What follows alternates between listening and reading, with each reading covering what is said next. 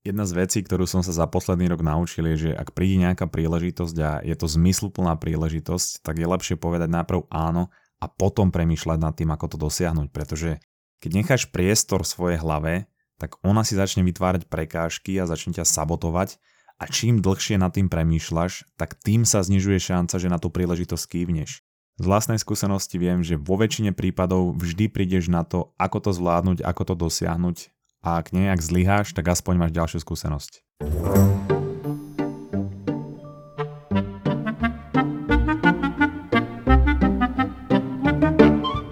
Tento projektík Mozgová atletika začal v malej izbe v západnom Vancouveri na 23. Avenue číslo domu 1330. V tej malej izbe bola postel bez nôh, skriňa zabudovaná do steny, nejaký najlacnejší obývačkový stôl z Ikei, na ktorý som potom upevňoval mikrofón za 50 babek, jak sa hovorí. Pri nahrávaní približne prvých 12 epizód som sedel na posteli v polohe, ktorú by mi zavidel každý, kto si chce pre akýkoľvek účel vybudovať skoliózu. Niektoré časti epizód som musel nahrávať na 69 krát pre dokonalé zvukové podmienky, ktoré vytvárali napríklad deti, ktoré žili v byte nad nami a medzi ich koničky patrilo revanie v intervaloch 24 hodín s hlasitosťou ako keby revali cez megafón. A teraz zvyšok si domýšľam podľa zvukov, ktoré som počul. Čiže robili niečo také, čo znelo ako rezanie starého železa karbobrúskou, hranie bowlingu s obrovskými bowlingovými gulami, nevylučujem ani karling, a simulovanie zvukov výbuchov bomby a strelby z dela a napodobňovanie koncertov kapely Rammstein. No a pohodovú atmosféru pri tvorení alebo nahrávaní epizód dotvárali susedia, ktorí žili vedľa nás a ich najhlbšou vášňou bolo nás nenávidieť a robiť nám zo života peklo. Bežné boli opluté dvere, odstrihnutie nás od internetu na Vianoce alebo zavolanie policie pri príprave štedrovečernej večere, ale zase nehambili sa ani nechávať nám výhražné dopisy alebo barikádovať nám prístupovú cestu. Čiže predstav si, že píšem epizódu o šťastí, cez okno vidím susedu, ako niečo robí na záhrade a je mi jasné, že mi tam asi nenecháva pekač napečených buchiet, tak už zo zvyku prestanem písať, položím notebook a idem skontrolovať, čo to bolo tentokrát. Samozrejme, opľuté dvere, tak umiem tie opľuté dvere a potom sa vrátim naspäť a pokračujem v písaní. A píšem, nesústreď sa na veci, ktoré nemôžeš ovplyvniť. OK. No a aj po tomto všetkom, 13. apríla tomu bol rok, čo sme vydali prvú epizódu a mozgová atletika má za sebou už 56, touto 57 epizód, skoro 350 tisíc vypočutí a pohybuje sa v top 20 na Slovensku za posledný rok a pravidelne číslo 1 v oblasti osobného rozvoja. A tento rok podcastovania mi veľa dal, veľa ma naučil a nebudeme si klamať, veľa mi aj vzal. A ako také menšie poďakovanie, toto bude taká trochu iná epizóda, lebo budem rozprávať o veciach, čo som sa za ten rok naučil, alebo na čo som prišiel Myslím si, že to bude veľmi užitočné pre teba, budeš si z toho vedieť zobrať niečo do svojho života a možno ťa to motivuje k vytvoreniu nejakého svojho projektu alebo niečoho podobného. A tiež mám menšie prekvapenie pre všetkých, čo vždy chceli knižné typy alebo odporúčania na knihy. Pripravil som si taký zoznam kníh, ale o tom viac budem rozprávať na konci po epizóde, takže vypočuj si ju celú. Najprv teda vysvetlím niektoré z tých vecí podrobnejšie, ktoré som sa naučil alebo ako nad nimi premýšľam. A na konci epizódy dám 10 bodov alebo 10 vecí, ktoré som sa naučil a na ktoré som prišiel, a čo sa týka aj, aj vzťahov, aj práce, aj perfekcionizmu, diskomfortu rôznych oblastí, ktoré dúfam, že ťa nakopnú a budú pre teba veľmi užitočné. Takže v skratke najprv mudrovanie a na konci 10 bodov, uži si to. Jedna z vecí, ktorú som sa za posledný ten rok naučil a chcel by som mu vyzdvihnúť, je, že to, v akej dobe sa nachádzame, sú dokonalé podmienky pre človeka, aby niečo dokázal, dal o sebe vedieť alebo začal pracovať a zarábať na svojom hobby alebo na tom, čo ho baví, možno si vytvoril nejaký pasívny zaujímavý príjem. Povedal by som, že nikdy v histórii to nebolo ľahšie, nikdy tá laťka nebola nižšie. E, keď si porovnáš, ako mohol dať o sebe človek vedieť tak pred 30 alebo 50 rokmi, tak buď musel vybudovať nejakú veľkú firmu, byť hercom, športovcom, nejakým politikom, spôsobiť nejaký škandál alebo povedzme rozbiť manželstvo niekoho známeho neverov. Jednoducho mať nejaký jedinečný set zručností. Dnes si môžeš fotiť holé fotky vo svojej garzonke na gauči a predávať ich svojim obdivovateľom za poplatok na OnlyFans. Alebo vďaka sociálnym sieťam, podcastom, videám stačí, ak budeš rozprávať o niečom, čo ťa baví, do čoho máš zanietenie a dáš do toho svoju osobnosť a vždy sa nájde niekto, koho to bude zaujímať, ak budeš na tom pracovať dostatočne dlho. Lebo ak sa pozrieme na náklady a komplikáciu vstupu do tohoto v úvodovkách odvetvia, tak stačí mať úplne jednoduché veci ako prístup na internet, vedieť si založiť účet, vedieť si prečítať články o tom, ako sa to robí, alebo niekoho požiadať o pomoc. Tá laťka toho úspechu je nastavená tak nízko, ako u ženy, ktorá si hľadá partnera a chce si založiť rodinu, má 38 rokov a prešla už desiatimi neúspešnými vzťahmi a biologické hodiny jej týkajú tak hlasno, že na ne môže tancovať viedenský valčík a veľmi dobre vieš, ako nízko tá laťka v požiadavkách na partnerov tejto ženy sú. A predsa sa obrovské množstvo ľudí nechytá tejto príležitosti. Samozrejme, že vždy budeš musieť do toho dať nejaké úsilie, pretože z pasívneho prístupu v živote vybuduješ iba dokonale naprogramovaný stereotyp. Na každej sociálnej sieti alebo v, to, v každom tomto odvetví je a vždy bude mnohonásobne viac konzumentov obsahu ako jeho tvorcov. Čiže tá voľba je na tebe.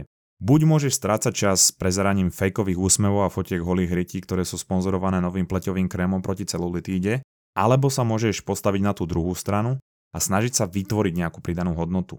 Množstvo ľudí potom hodí argument, že nie sú kreatívni.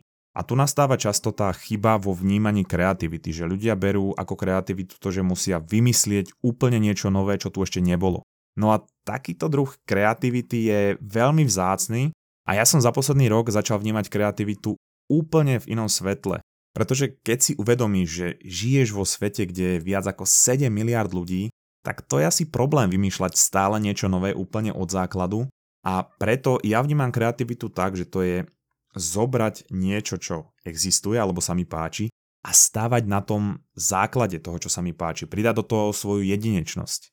Ty nemusíš vymýšľať heuréku, heuréku, vymýšľať heuréku, to som spojila nejaké dve veci dokopy. Každopádne niekto ju už vymyslel za teba, stačí do nej pridať svoju osobnosť. Pretože ty, keď aj staváš na základe, ktorý už niekto iný vytvoril a pridáš do toho niečo svoje, tak vznikne niečo, čo tu ešte nebolo. Ty si jedinečná osobnosť a nikto iný na svete nepremýšľa a nebude premýšľať ako ty, pretože žiadni dvaja ľudia na svete nemajú rovnaké zážitky a neprežili úplne identické veci v živote. Ale aj keby zažili, každý má iné gény, takže ich tie situácie ovplyvňa inak. A preto, ak do toho vložíš niečo svoje, je to originál, ktorý zase niekto môže potom zobrať a vytvoriť z toho niečo nové. Sci-fi filmy ako Alien, Star Wars, Star Trek, ale aj Prometheus sú úžasné a sú mega originálne, ale všetky majú niečo spoločné. Oni sú inšpirované v niektorých oblastiach, nehovorím, že úplne od základu, ale v niektorých oblastiach sú inšpirované Jodorovského Dunov. To bol jeden z prvých sci-fi projektov v 70. rokoch, mal pre ten film robiť hudbu aj Pink Floyd, je o tom úžasný dokument a ten projekt ani nevznikol, nerealizoval sa. A veľké množstvo sci-fi filmov čerpa práve z tohoto nerealizovaného sci-fi projektu. Ďalší Harry Potter, to je séria, ktorá spôsobila revolúciu čítania medzi deťmi a je to perfektný a originálny príbeh. No ale keď sa pozrieme na záver e, série Harryho Pottera, tak ten si Rowlingová požičala zase z jedného z najstarších a najcitovanejších fantasy príbehov. No a všetci dobre vieme, ktorý to bol, Harry na konci zomrie a potom stane z mŕtvych. No a teba možno zaujímajú auta, hokej, futbal, make-up, kvety, to je úplne jedno. Ale na všetky oblasti, ktoré ťa môžu zaujímať, určite existuje nejaký podcast alebo Instagram, YouTube, chat, blog, jednoducho nejaká z týchto online platform alebo vecí, ktorá sa venuje tej tvojej oblasti a je úspešná. A to je jedno, či už to je na Slovensku alebo v zahraničí. Ty si to môžeš pozrieť, môžeš sa inšpirovať tým, ako to robia oni a vziať si z toho nejakú kostru a pridať práve tú svoju špecifickú osobnosť, ktorú nemá nikto iný. Keď sa pozrieš na mozgovú atletiku, to je mix vecí, ktoré ľudia už napísali alebo povedali, iba obohatené o môj komentár a nejaké primitívne vtipy, ako dobre vieš. A to je všetko. Ja som nevymyslel nič prevratné, napriek tomu to nič podobné nie je, pretože som dal do toho svoju osobnosť a tu nikto iný nemá tvoj záujem môže byť úplne čokoľvek, ale vždy sa nájde nejaká skupina ľudí, ktorá to bude počúvať, čítať alebo sa o to zaujímať. Čiže ty si budeš pomaly tvoriť nejakú komunitu ľudí s rovnakými záujmami a buduješ si nové priateľstvá s ľuďmi, ktorí sú podobní ako ty alebo s záujmami podobnými ako máš ty. Ja som za posledný rok cez tento podcast poznal množstvo úžasných, inšpiratívnych a zaujímavých ľudí a som za to neskutočne vďačný ale viem, že by som ich možno bez toho podcastu nestretol, aspoň nie v takom množstve a nedostal by som toľko úžasných e, správ, príbehov, typov alebo rôznych iných odporúčaní a to je jedna z najlepších vecí na tomto podcaste.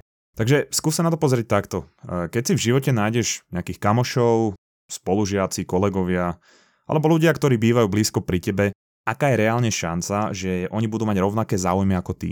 Ty máš možno veľmi, veľmi špecifický záujem ako modelovanie pohlavných orgánov z lega. Žiadny z tvojich kamošov taký záujem nemá a preto sa nemáš s kým o tom rozprávať a to vytvára taký pocit izolácia toho, že nezapadáš. Ale na svete alebo na Slovensku je veľa ľudí, ktorých to zaujíma a s ktorými si o tom môžeš pokecať možno práve cez tvoj online projekt. To, že vytvoríš komunitu s rovnakým záujmom, je veľmi lákavé aj pre nejaké firmy, ktoré v tejto oblasti pôsobia a budú chcieť s tebou spolupracovať, alebo ak nebudú, môžeš si postupom času ty sám založiť nejaké podnikanie v tejto oblasti. A úplne logicky máš potom aj komunitu ľudí, ktorých to zaujíma a budú mať o to záujem. Pretože keď sa na to pozrieš tak, že by si mal ponúkať kurz modelovania pohlavných orgánov ľuďom, ktorí ťa nepoznajú, versus ľuďom, ktorí ťa poznajú cez tvoj blog alebo YouTube kanál, to je jedno a poznajú ťa, tak je asi jasné, ktorá skupina s väčšou pravdepodobnosťou využije tvoje služby, čiže vieš to už aj presne zacieliť. Poviem jeden príklad, ktorý mi je veľmi blízky a mňa osobne motivuje v tých ťažkých chvíľach kedy som si aj myslel, že pokračovať už nemá zmysel, alebo ma niekedy celkom pohltil môj imposter syndrom. A je to príbeh youtubera a podcastera Steva Dengla. A on je úplne obyčajný, alebo teda on bol úplne obyčajný chalan, ktorý miloval hokej a tým Toronto Maple Leafs. A počas tej jeho youtuberskej kariéry, alebo keď začínal, tak pracoval v zoo ako sprievodca. No a on sa rozhodol počas strednej školy, že začne natáčať reakčné videá po každom jednom zápase Toronto Maple Leafs a dával ich na YouTube. No a on sa vždy v každom videu rozčulil a kričal a budoval tá komunitu, pretože v tom období to bol otrasný tým, hrali úplne na nič a ľudia nemali kde vyventilovať svoje emócie po jednotlivých zápasoch, hlavne aj preto, že tento tým má najväčšiu fanúškovskú základňu z NHL. No a jeho videá tak nejako stelesňovali to, ako sa fanúšici toho týmu cítia. A keď aj tak kričal, vrieskal, ale on pritom dával aj konštruktívny komentár, čiže na ňo sa nepozerali už neskôr len fanúšici Toronto Maple Leafs, ale vlastne fanúšici hokeja a dokonca aj z iných športov, pretože to bolo niečo nevýdané v tejto oblasti. No a tie videá začal robiť myslím, že pred 15 rokmi a z toho 9 rokov na nich nezarobil skoro ani korunu ale budoval čím ďalej tým väčšiu komunitu a našiel si nových priateľov z tej komunity hokeja, z komunity športu. A po množstve rokov dostal ponuku od Sportsnetu, čo je jeden z najväčších športových kanálov v Kanade. A hokej sa teda stal potom jeho prácou. Neskôr si založil s kamošmi aj podcast, založili si kanál, kde vychádzajú nejaké ďalšie podcasty o hokeji, lebo sa rozrastali a vytvorili si také vlastné hokejové spravodajstvo a teraz rozširujú spravodajstvo aj do ďalších športov a hľadajú ľudí, ktorí budú robiť spravodajstva po každom zápase kanadských tímov a ja už vidím tú víziu do budúcnosti, že sa to môže stať niečo väčšie v Kanade alebo aj povedzme v Severnej Amerike, podobné ako Sportsnet. Ale ak niečo robíš 9 rokov zadarmo, vieš, že to nerobíš pre peniaze, ale preto, že ťa tá, tá práca baví. A presne toto môžeš byť aj ty, môžeš mať úžasnú komunitu ľudí, nových priateľov, ľudí, s ktorými sa môžeš rozprávať o svojom čudnom hobby a kto vie, kam ťa to po niekoľkých rokoch zavedie. Ale jedna z najdôležitejších vecí, ja už som to spomínal, ktorú si musím stále pripomínať a bojujem s tým každý deň, alebo teda veľmi často, že ak chceš začať robiť čokoľvek, tak to je konštantný boj medzi mojimi schopnosťami a mojou hlavou. Inak povedané, ak chcem niečo budovať, musím sa naučiť žiť a držať pod kontrolou svoj imposter syndrom. No a dokonca ani po roku vydávania podcastu každý týždeň tento sviniak, tento imposter nezmizol. Tvoja hlava sa ťa vždy bude snažiť sabotovať a hovoriť, že na to nemáš alebo že ty nemáš na to dostatočnú kompetenciu, vzdelanie, inteligenciu alebo skúsenosti. Z hodou náhod som minulý týždeň mal konverzáciu s jedným talentovaným a šikovným fotografom a umelcom Frankom Stabrilom, ktorý robí okrem fotografovania aj mentoring alebo teda coaching fotografov a pýtal som sa ho, či nepociťuje imposter syndrom napriek tomu, že je v tejto oblasti odborník, e, fotí už dlho a má neskutočný talent. A on mi povedal, že imposter syndrom pociťuje stále, že dokonca aj keď ide fotiť, ale potom stačí, keď, že spraví 4-5 fotiek, 4-5 svakov a je to fuč. No a pri začínajúcich doktoroch to je rovnaké, niekedy Jednoducho len musia predstierať, že vedia, čo robia. Nikto nevyštuduje medicínu a je hotový doktor. Ten imposter sa ťa najviac bude snažiť sabotovať na začiatku, než vôbec začneš tú vec robiť. On ti bude hovoriť, že bude to trápne, nikto to nebude počúvať a pravdepodobne ti už zabránil, alebo ti možno zabrániť spraviť veľké množstvo projektov. A ja si myslím, že vieš, o čom hovorím a myslím si, že už to tak nejak stačilo.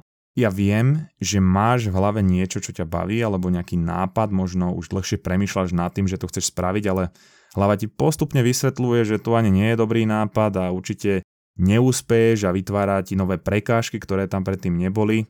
Ale ja ti teraz hovorím alebo vysvetľujem, že to je imposter syndrom, ktorý musíš brať ako vyhlásenia politikov pred voľbami. Mne občas chodia na Instagram správy, že ľudia chcú založiť nejaký Instagram, podcast, YouTube ale vôbec nie tak často, ako by mali. Ak teda niečo ideš vymyslieť, napíš mi správu a ja budem veľmi rád, keď to budem môcť prezdieľať a motivovať tým aj ostatných ľudí, možno to spôsobí aj taký domino efekt. Doteraz som to nerobil, ale ak to bude nejaký zmysluplný projekt, prečo by som tomu nedal nejaký shoutout? Ty máš oveľa naviac, než si tvoj imposter syndrom umožňuje si uvedomovať. No a samozrejme, že na začiatku to budú čítať alebo pozerať možno počúvať len tvoj známy, či už z ľútosti, alebo pretože ťa chcú podporiť. No ale potom príde nejaký nový človek, ktorého nepoznáš, potom to ten človek môže zdieľať, potom príde viacej ľudí, ktorých nepoznáš a postupne si buduješ komunitu, buduješ si nových priateľov a každý jeden nový človek ťa motivuje k tomu, aby si pokračoval. Častokrát sa stane, že niekto začne, vidí, že prvé videá alebo podcasty alebo blogy nemajú až taký úspech a vykašľú sa na to. Ale vždy si potom spomeň, keď to bude chcieť vzdať, že čo taký Steve Dangle. Tento robil 9 rokov bez úspechu a stále pokračoval.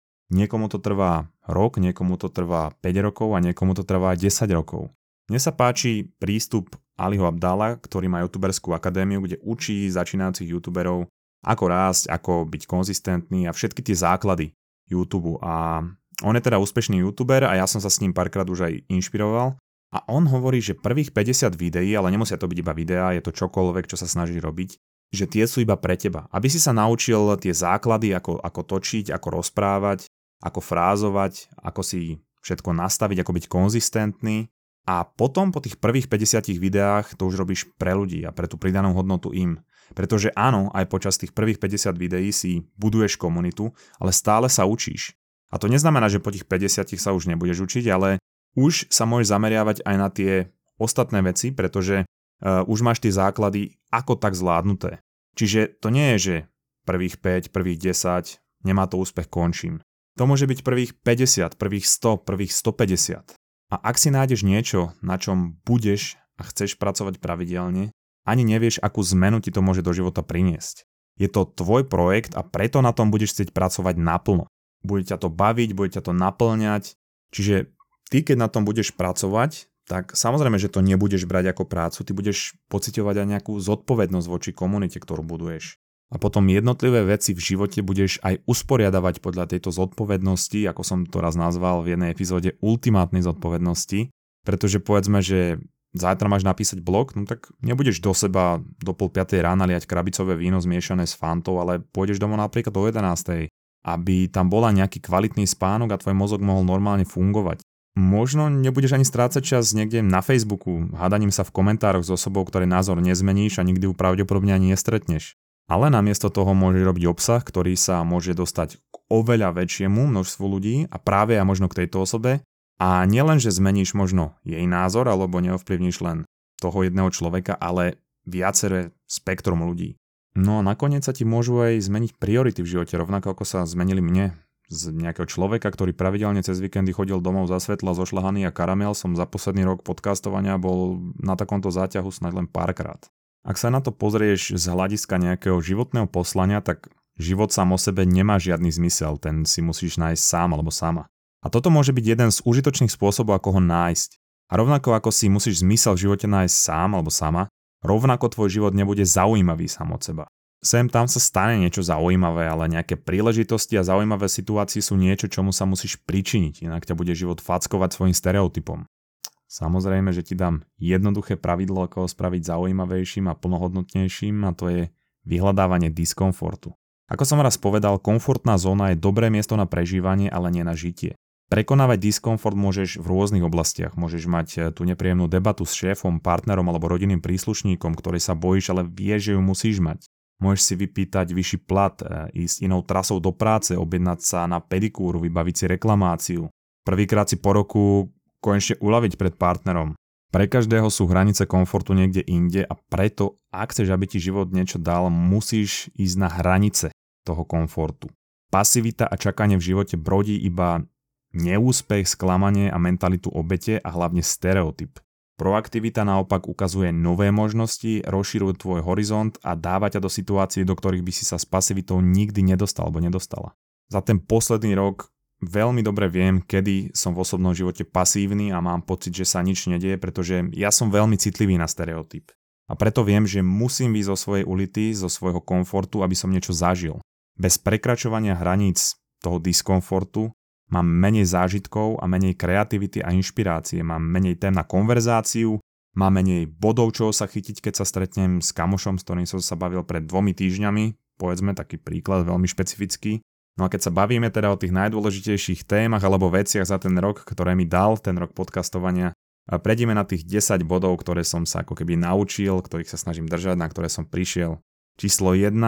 Ideál perfekcie existuje iba v mojej hlave a preto žiadna epizóda nebude perfektná. Mám na to týždeň a za ten sa pokúsim spraviť tú najlepšiu možnú epizódu. Čiže to je zase taký odkaz na perfekcionizmus. Číslo 2. Pri zmysluplnej príležitosti vždy poviem áno predtým, než sa ma moja hlava snaží sabotovať alebo donúti ma tú príležitosť odmietnúť. Číslo 3 je snažiť sa menej času tráviť vo virtuálnom svete, nekonečnou zábavou na telefóne, Hej, samozrejme odkaz na dopamín, to by nebola už epizóda, ani keby som nespomenul dopamín, ale viac času tráviť v realite a v prírode. Číslo 4. Šport, spánok a životospráva sú veci, z ktorých nikdy nechcem robiť kompromis a kompromitujem tieto veci, kompromitujem svoje zdravie a schopnosť stvoriť a fungovať a tým ohrozím všetky ostatné oblasti môjho života. Takže číslo 5. E, uvedomenie si, že pri robení každej veci bude musieť bojovať so svojou hlavou a s tým imposter syndromom, ktorý sa ma bude snažiť sabotovať. Takže, takže v podstate sa sústrediť na to nie, aby som ten imposter syndrom odstránil, ale nejak sa s tým naučiť žiť a kontrolovať ho a prijímať ho. Číslo 6. Pasivita vytvára stereotyp a nezaujímavý život. A ten nevytvára priestor pre kreativitu a inšpiráciu. Naopak, proaktivita vytvára príležitosti, úspech a nečakané situácie. Pasivita je v jednoduchosti čakanie na to, čo mi život naservíruje a proaktivita je vyberanie si toho, čo mi ten život naservíruje. Číslo 7. Vyhľadávanie diskomfortu je najlepšia závislosť a povinnosť. Diskomfort je skratkou k lepšiemu, zaujímavejšiemu a plnšiemu životu a okrem iného aj k vyššiemu sebavedomiu. Číslo 8. Nezáleží na tom, ako je niečo dobré alebo úspešné v akejkoľvek oblasti môjho života, vždy príde obdobie, kedy sa stane niečo zlé, niečo bude stagnovať alebo sa nebude dariť Takže tu sa snažím si pripomínať, že ak by som sa nemal niekedy aj zle, alebo ak by niekedy niečo nestagnovalo, tak by som sa nikdy nemal dobre, pretože to dobré obdobie by bol pre mňa neutrál. A preto treba vždy prijať aj to, keď je horšie, keď sa nedarí, keď niečo stagnuje, lebo to je prirodzená súčasť života, prirodzený aspekt reality, ktorý je len potrebný prijať. A bod číslo 9 je o kreativite. Ako som spomínal aj v epizóde, Kreativita pre mňa nie je vymyslieť niečo úplne nové, ale zobrať niečo, čo existuje, prepojiť to s inými vecami, pridať do toho niečo svoje a svoju osobnosť a tým vytvoriť niečo nové. No a číslo 10, číslo 10 sa týka úplne obrovskej oblasti, či už medziludských vzťahov, to znamená kamošov, rodiny, kolegov, ale aj vzťahov partnerských, veci, na ktoré som prišiel aj či už zo svojich štúdí alebo aj zo svojej praxe, nejaké typy, triky, ale to je v podstate téma na celú jednu ďalšiu epizódu. Tak som sa rozhodol, že tento desiatý bod zverejním pre našich patrónov. Je vás tam už veľa, tak e, sa teším a ak si ho chceš vypočuť aj ty, tak odkaz na náš Patreon je v popise epizódy. Ja teda dúfam, že ťa táto epizóda k niečomu nakopne alebo motivuje a ak sa to stane, tak mi napíš na našom Facebooku, Instagrame alebo e-mail, to je jedno a že aj z tých desiatich bodoch si môžeš niečo zobrať a aplikovať do svojho života, alebo že ti to pomôže si možno niečo uvedomiť. A teraz to prekvapenie, o ktorom som rozprával na začiatku, spustili sme v podstate web mozgovej atletiky, kde je okrem iného aj zoznam kníh, ktoré odporúčam. Sú tam tri kategórie. Jedna je knihy, ktoré podľa mňa by mal prečítať každý. A ku všetkým knihám je tam aj môj krátky popis, čo si o nej myslím. A je tam odkaz na fyzickú knihu, aj audioknihu s nejakým zľavovým kódom. Potom je tam kategória knihy, ktoré ma zaujali a tá tretia to je také moje, taký môj únik z reality, to, to je fantasy kútik, takže pre všetkých, čo majú radi fantasy, odporúčam nejaké série.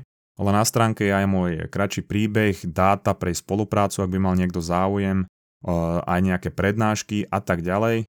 Bude tam aj blog, ale to ešte postupne musíme všetko doladiť. Je to www.deniskovac.sk, ale bude odkaz aj v popise epizódy. Takže to je ako také malé poďakovanie a na záver sa chcem aj teda takto poďakovať všetkým za ten rok. Je to úžasná komunita, ktorá stále rastie, chodia mi iba pozitívne feedbacky, chodia mi od vás úžasné správy, príbehy, ja si to strašne vážim, všetkých vás beriem ako kamošov a aj s vami tak komunikujem, takže kľudne mi kedykoľvek napíšte a dúfam, že tých rokov bude viac. Počujeme sa zase o týždeň. Čau es.